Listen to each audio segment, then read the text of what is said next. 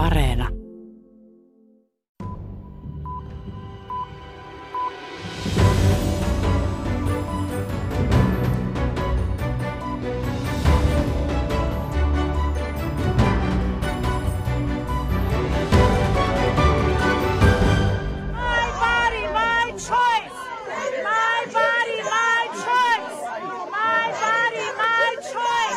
Aborttioikeuden puolesta on Yhdysvalloissa viime aikoina osoitettu mieltä taajaan.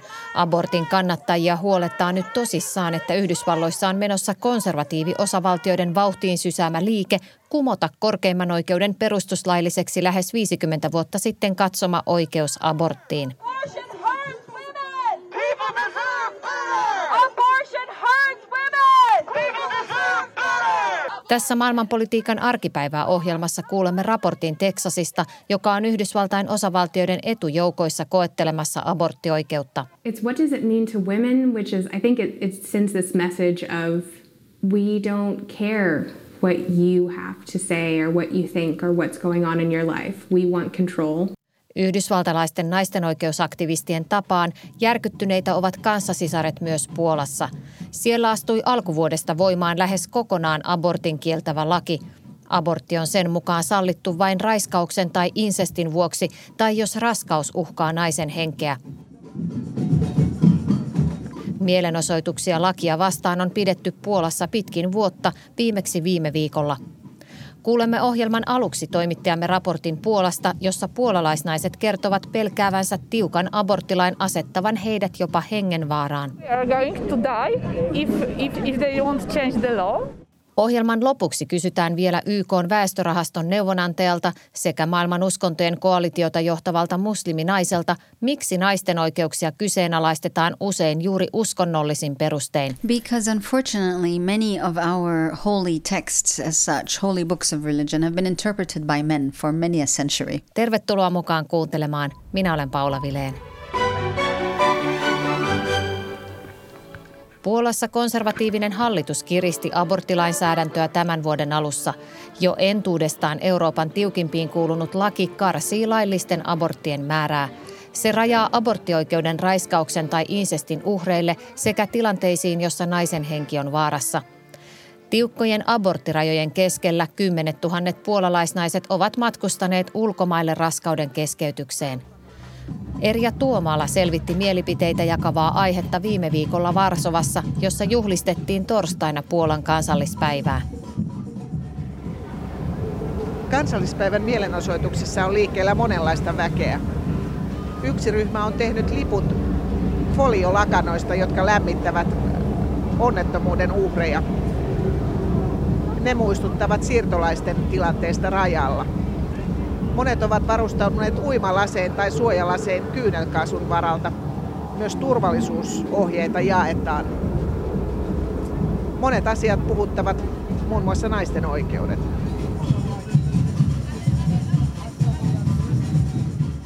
Gaja ja Macek osallistuvat liberaalimpaan maahanmuutto- ja aborttipolitiikkaa vaativaan mielenosoitukseen. Bardzo, bardzo pozytywne, że jakby ten temat znowu tak wraca, bo wydaje mi się, że ludzie trochę, ludzi tak zmęczył ten temat. On hyvä, että asiasta puhutaan jälleen. Viime vuonna mielenosoitukset loppuivat, kun ihmiset väsyivät osoittamaan mieltään, sanoo Gaja. w tym kierunku i ja uważam, że to jest pozytywne, w sensie no tak Macek on samoilla linjoilla. Puolassa ei ole hyvä tilanne ja sitä pitäisi muuttaa. Jos asiasta ei puhuta, mikään ei muutu, hän sanoo. Też się cieszę, że wraca, no bo to jest super ważna sprawa, a w Polsce nie ma najlepszej sytuacji i to trzeba jakoś zmienić, a jak ludzie o tym nie rozmawiają, no to nic się nie stanie. Mielipidetiedustelujen mukaan enemmistö puolalaisista vastustaa ystävysten lailla tiukkaa aborttilakia. Aiemmin raskauden saattoi keskeyttää, jos siki oli vakavasti epämuodostunut. Tämä syy oli tärkein peruste lailliseen aborttiin. Nyt abortti sallitaan ainoastaan, jos raskaus on seurausta rikoksesta, kuten raiskauksesta tai insestistä, tai jos raskaus uhkaa äidin terveyttä.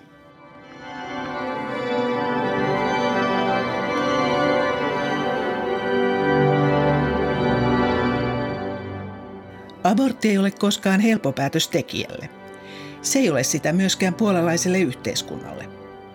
Maassa käydään monien muiden valtioiden tapaan äänenpainoltaan yhä jyrkkenevää kamppailua uuskonservatististen ja liberalististen piirien välillä. Myös katolisella kirkolla on Puolassa vahva asema.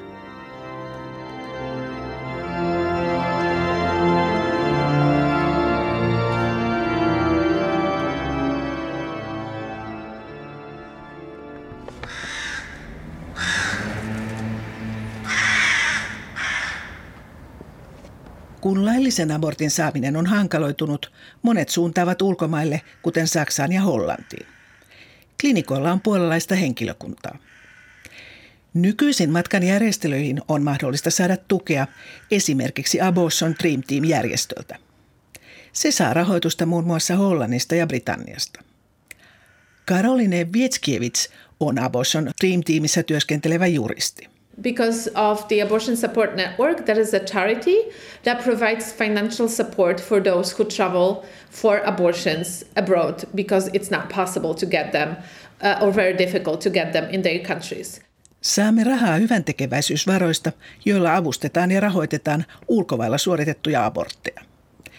Tiimi tekee yhteistyötä neuvontapuhelinta pyörittävän järjestön kanssa. First thing was that we established a, a helpline one number calling which you can get all the information that I have mentioned. Puolasta on järjestetty matkoja ulkomaille vaivihkaa, raskauden keskeytyspillereitä on tilattu salassa. Vietskievis selvittää, että oikeastaan hankalinta on niillä, jotka saavat raskauden keskeytyksen sairaalassa. Heiltä vaaditaan lukuisia dokumentteja ja asiakirjoja perusteluiden ennen toimenpidettä. Prosessi on erittäin monimutkainen. Dream Team toimii julkisesti ja sen työntekijät ovat päätyneet julkisen luonheiton kohteeksi. Heidän valokuvansa teepaitoihin, joissa on halventavat tekstit. Karoline Vietskiewicz sanoo, että hän on oppinut elämään arvostelun alaisena, vaikka helppoa se ei ole. Our state has been living us alone and exporting us uh, outside the country to get our abortions. Valtio on jättänyt naiset yksin asian kanssa ja ohjannut heidät ulkomaille. Juristi lisää, ettei mikään Puolan puolueesta ole edistämässä käytännön väljentämistä. Puolassa on kyllä mahdollista hankkia raskauden keskeytyspilleri apteekista, mutta sitä ei ole rekisteröity. In a majority of cases we do still have to resort to an organization abroad to help us get access to the drugs. Useimmiten pillereitä tilataankin tai haetaan apua ulkomailta. Koska käytäntö on laillisen rajamailla – Kauppaan pyrkivät osille hyvin piittaamattomatkin rikolliset yrittäjät. There are a lot of people who just use the situation to get money to to to to you know to uh, make a business out of it. So there are a lot of people. There are people in Poland who just you know sell pills. They tell that it's abortion pills and they are not, or they just you know, or they don't have one pill. They have the others, and they sell them for a lot of money. On tapauksia, joissa postitse hankittu aine on ollut jotain muuta kuin on ajateltu. Raskaus on jatkunut päinvastaisesta päätöksestä huolimatta.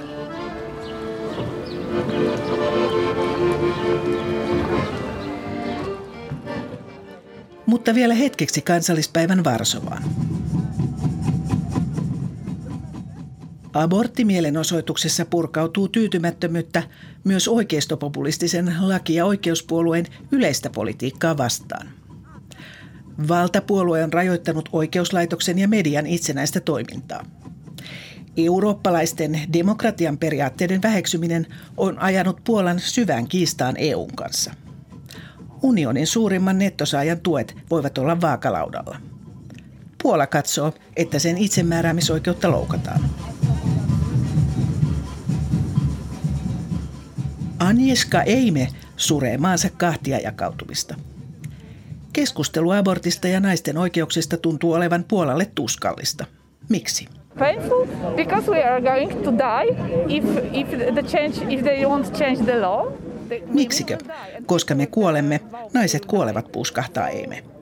Hän sanoi, että kyse on oikeuksista ja vapaudesta päättää, mitä kehollemme tehdään. And we want to choose what to do with our bodies. So I think that's why the emotion are so high. Olemme inhimillisiä olentoja ja haluamme valita. Ehkä siksi tunteet ovat niin pinnassa, miettii Eime.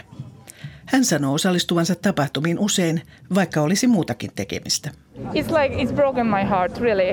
I one day I think that I should give up with this country, and I think that I should just leave this country because I really hate what people, especially government, do for the foreigners, for the people like, from the LGBT and Q community, and for women. Sydämeni särkyy, kun näen, mitä hallitus tekee. Olen miettinyt jopa ulkomaille muuttoa. Because I'm on this age that I won't be uh, uh, pregnant anymore. But I have a daughter, I have friends, so I think that I do it for, for sorry for everybody. Asia ei koske enää minua, mutta haluan tyttärelleni ja hänen ystävilleen mahdollisuuden valita, sanoo Anjeska Eime.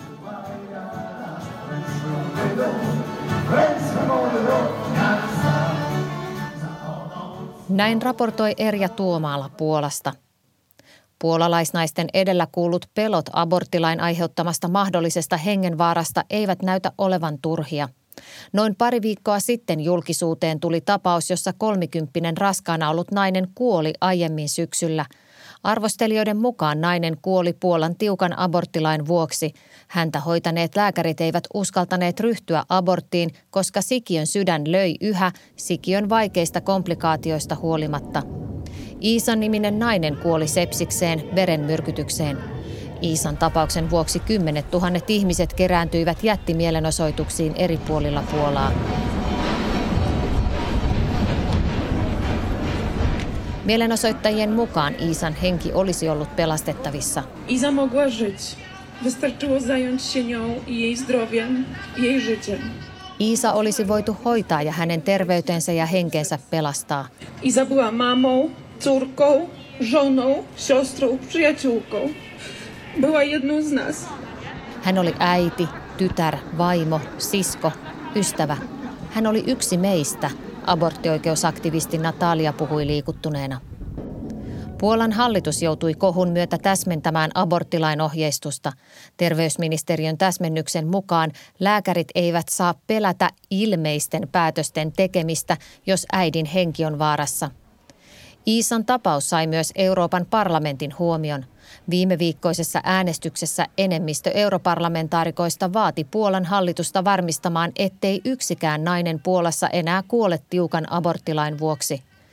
Naisten oikeusaktivistien mukaan Iisan tapaus toi esiin, kuinka lääkärit voivat jäätyä vaikeissa tilanteissa tiukan aborttilain paineessa.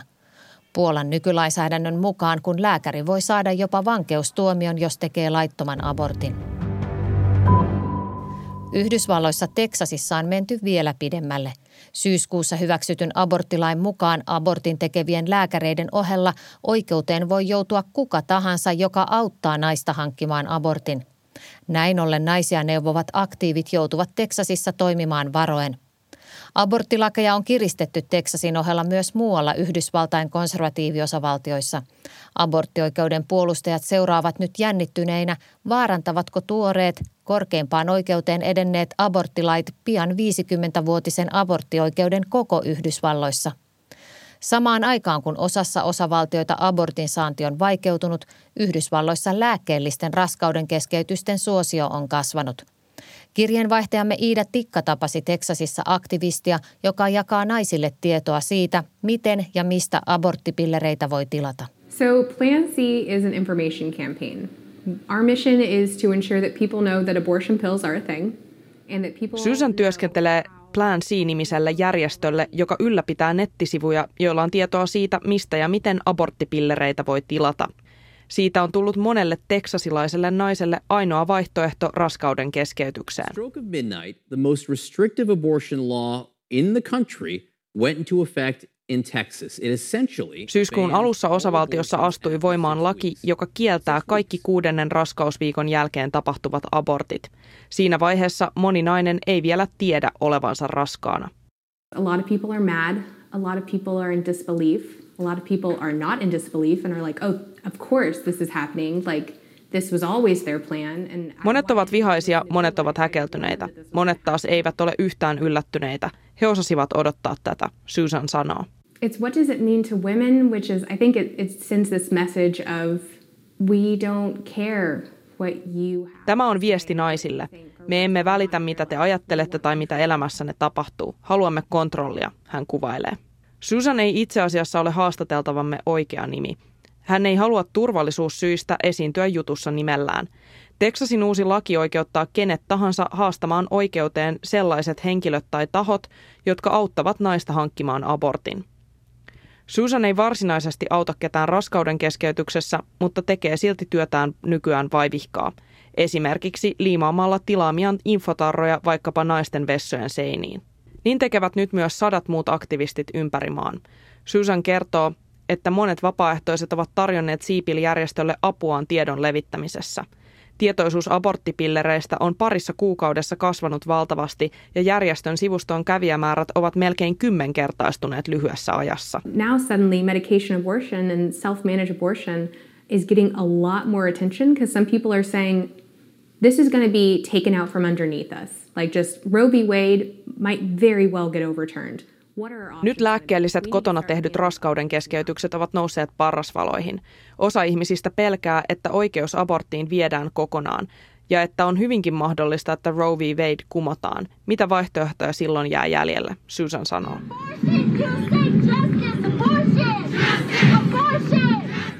Roe v. Wade on korkeimman oikeuden vuodelta 1973 peräisin oleva päätös, jossa oikeus linjasi tulkitsevansa perustuslakia siten, että naisella tulee olla oikeus aborttiin aina noin 24. raskausviikolle asti. Nyt tuo oikeus on uhattuna, sillä korkein oikeus käsittelee tänä talvena Mississippin aborttilakia. Se kieltäisi abortit 15 raskausviikon jälkeen, ja jos korkein oikeus hyväksyy lain, se kumoaa Roe v. Wade ennakkotapauksen – Silloin aborttioikeus kaatuisi kerralla useassa konservatiivisessa osavaltiossa, jossa aborttioikeuden ainoa turva on ollut korkeimman oikeuden aiempi päätös. Tällä hetkellä korkeimmassa oikeudessa on selkeä konservatiivituomarien enemmistö ja aborttioikeusaktivistit taitavat olla syystäkin peloissaan.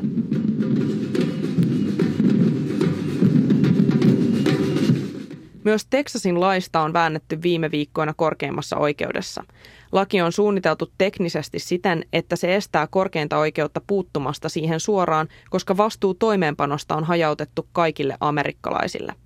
Kovin kritiikki koskee juuri tätä kikkailua ja on korkeimman oikeuden tuomariston mukaan erittäin huolestuttavaa. Uh, we would live in a very different world from the world we live in today.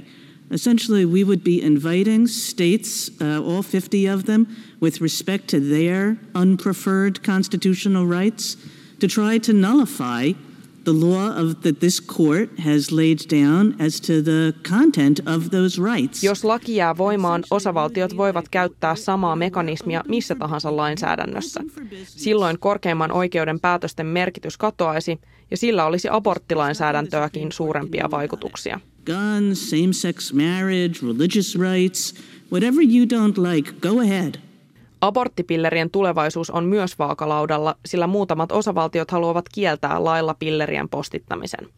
Susanin mukaan pilleripostin estäminen on kuitenkin lähes mahdotonta. Siipil-järjestö tekee yhteistyötä eurooppalaisen lääkärin kanssa, joka on Yhdysvaltain lain ulottumattomissa. Estääkseen pillerilähetykset, osavaltioiden pitäisi alkaa valvoa asukkaidensa postia. I don't think that is going to happen. I hope it won't happen. This would be a very different America if that happened. En usko, että niin tulee käymään. Toivon ainakin. Tämä olisi hyvin erilainen maa, jos niin tapahtuisi, Susan sanoo.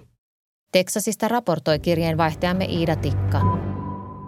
Sekä Yhdysvalloissa että Puolassa aborttioikeuden kiristämistä on perusteltu usein uskonnollisin äänenpainoin – Yhdysvaltain korkeimman oikeuden edessä hiljattain abortin vastustajat ottivat tuokseen hengellisen musiikin.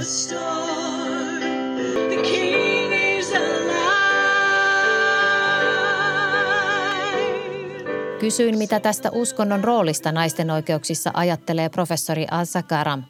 Hän on YK väestörahaston UNFPAn vanhempi neuvonantaja ja johtaa myös kansainvälistä eri uskontojen Religions for Peace-koalitiota. It's just Azza. Oh, really? Oh, yeah, thank yeah, yeah, you for being so no, informal. No. Epämuodollisesti Assaksi esittäytyvä Karam vieraili Helsingissä muutama viikko sitten kirkon ulkomaanavun vieraana.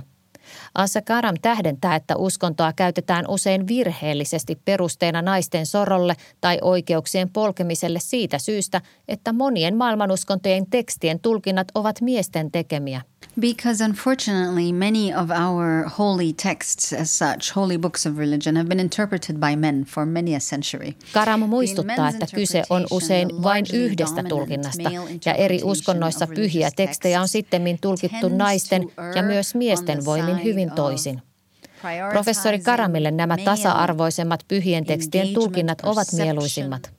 I personally love the process and the outcomes of the reinterpreted texts that are done by our male and female, by the way. Aina on olemassa niitä uskonnollisia tulkintoja, joilla yritetään painaa toisia alas. There's always going to be religious interpretations that try to put down the other.